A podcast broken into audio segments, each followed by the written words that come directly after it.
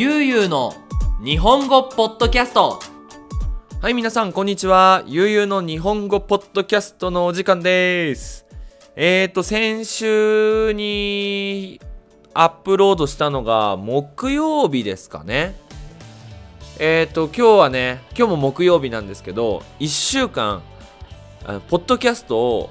撮ることができなかったんですよ。これなんでかっていうと、あのあまあ、新しいゲームを買ってゲームをしたかったっていうのもあるんですけど、あの口内炎がねひどくて。皆さん口内炎って聞いたことあります？口内炎って口の中にあの傷ができてでそこが白くなって痛くなるやつ。えー、っとねアンポジャスペイン語でアンポジャだったと思うんですけど口内炎ができてでさらに今私あの歯の矯正ブラケッツをしているのであのもう痛くて話すとその、えー、矯正のなんだろう器具矯正のところがねこの口内炎に刺さってねすごい痛くてその口をたくさん動かすことができなかったので、まあ、今日はあの1週間ぐらいねお休みして今日2020年11月26日に撮っておりますで今日のテーマなんですけど、またリクエストがありました。あの、今回はですね、キャラ弁というテーマについて話してくださいということだったので、えー、キャラ弁について話していきたいと思います。まずはじめにタイトルコールからいきましょう。よろしくお願いします。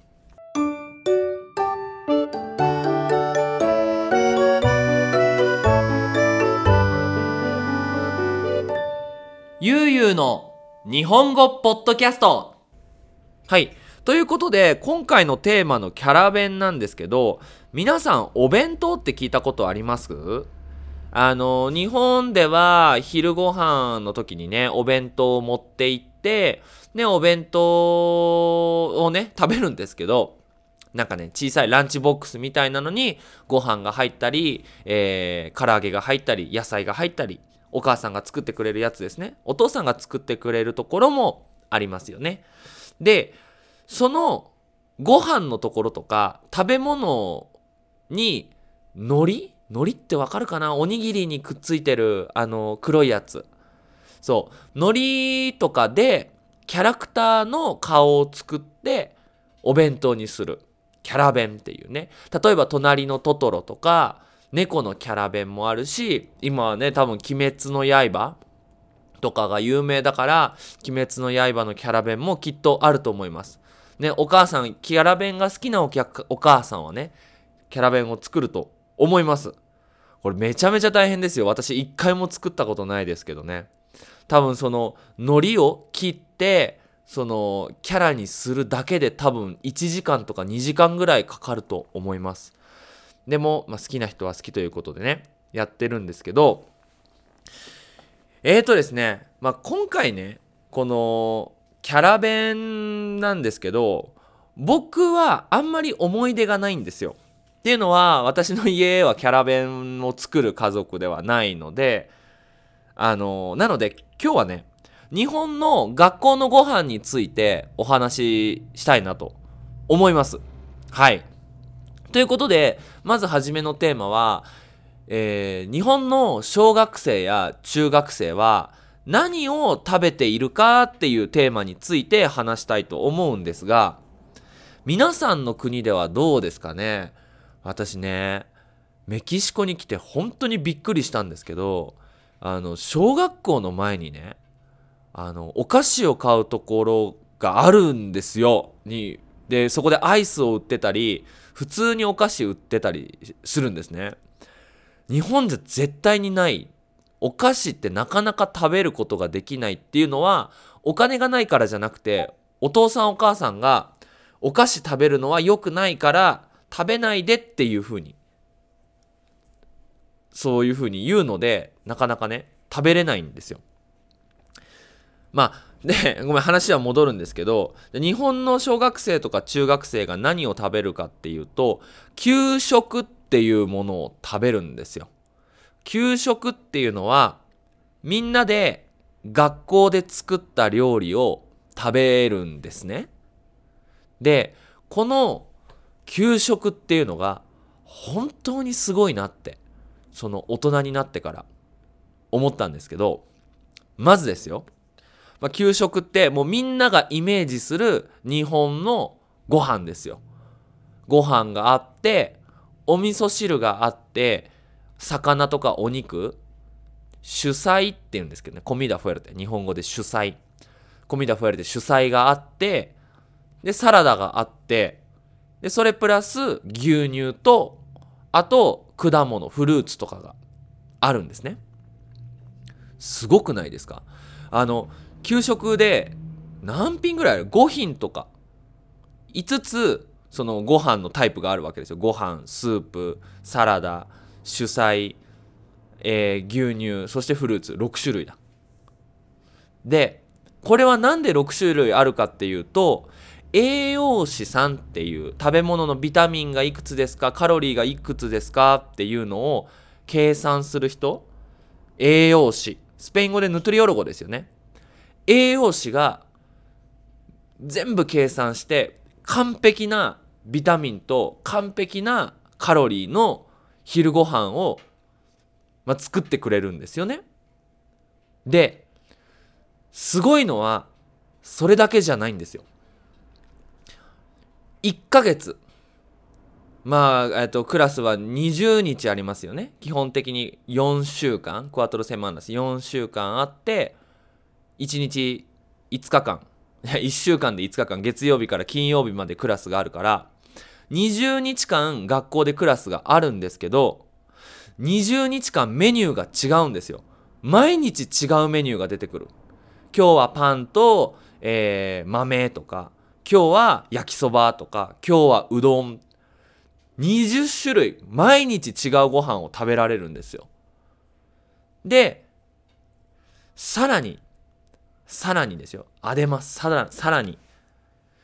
めちゃめちゃ安いんですよ、給食って。一つ、まあ、ひ一食分、一回の給食って、だいたい100円から50円ぐらいって、で食べることができるから、その給食費って言って、その給食のお金を学校に払うんですね。でも1ヶ月、本当に1000円とか2000円だったんじゃないかな。本当に安くて。で、毎日栄養のいいものをね、食べることができるんですよ。今、まあ私こうやって働いてるじゃないですか。で、お腹空いたら自分でご飯作って食べなければならない。まあ本当にもう働いている人の生活ですよね。で毎日野菜を食べたり毎日そのバランスバランスがいい食べ物バランスがいい食事をするのってすごく難しいしお金がたくさんかかるけど日本の小学生は毎日それを食べてね。いやーだから私今給食のサービスをしてくれるんだったら結構お金払っても欲しいなっていうぐらいすごい素晴らしいサービスが日本の給食でですね。はい。で日本の学校はですね給食までご飯を食べることができないんですよ。特に小学校と中学校は。朝ごはん食べて昼ご飯までお水だけ。お水だけ。ご学校に食べ物を持って行ってはいけません。もし先生がその例えばお菓子を学校で食べているのを見たら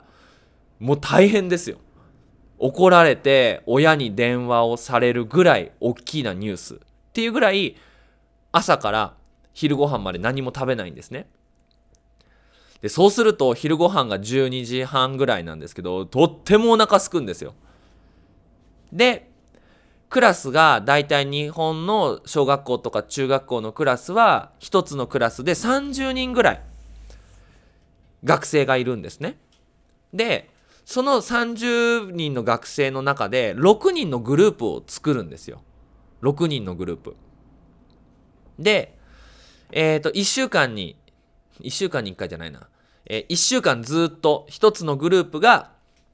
給食室っていうところへ行ってでその給食室に、えー料理食べ物が置いてあるから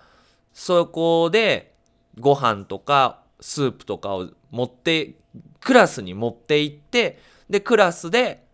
あのみんなが並んでその食べ物をもらって食べるんですよ。だから皆さん見たことあるかなアニメとかで、うん、それがあの給食なんですね。美味しいんですよね。であの休む人がいると食べ物が余るじゃないですか。例えば1人風邪で休んだら牛乳が1本残るんですよね。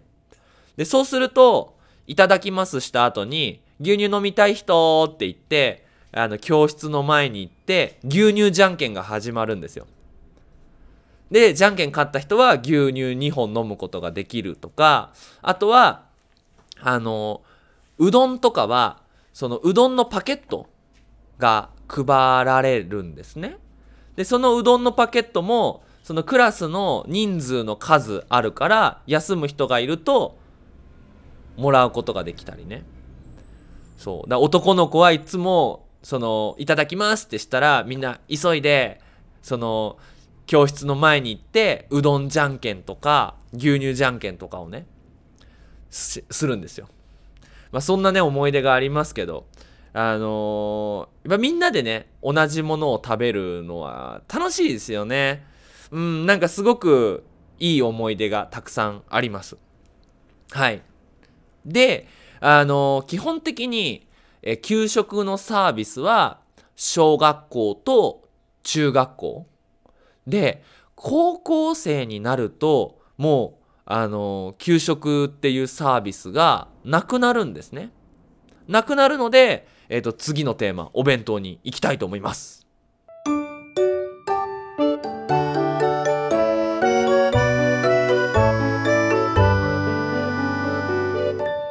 ゆうゆうの日本語ポッドキャスト。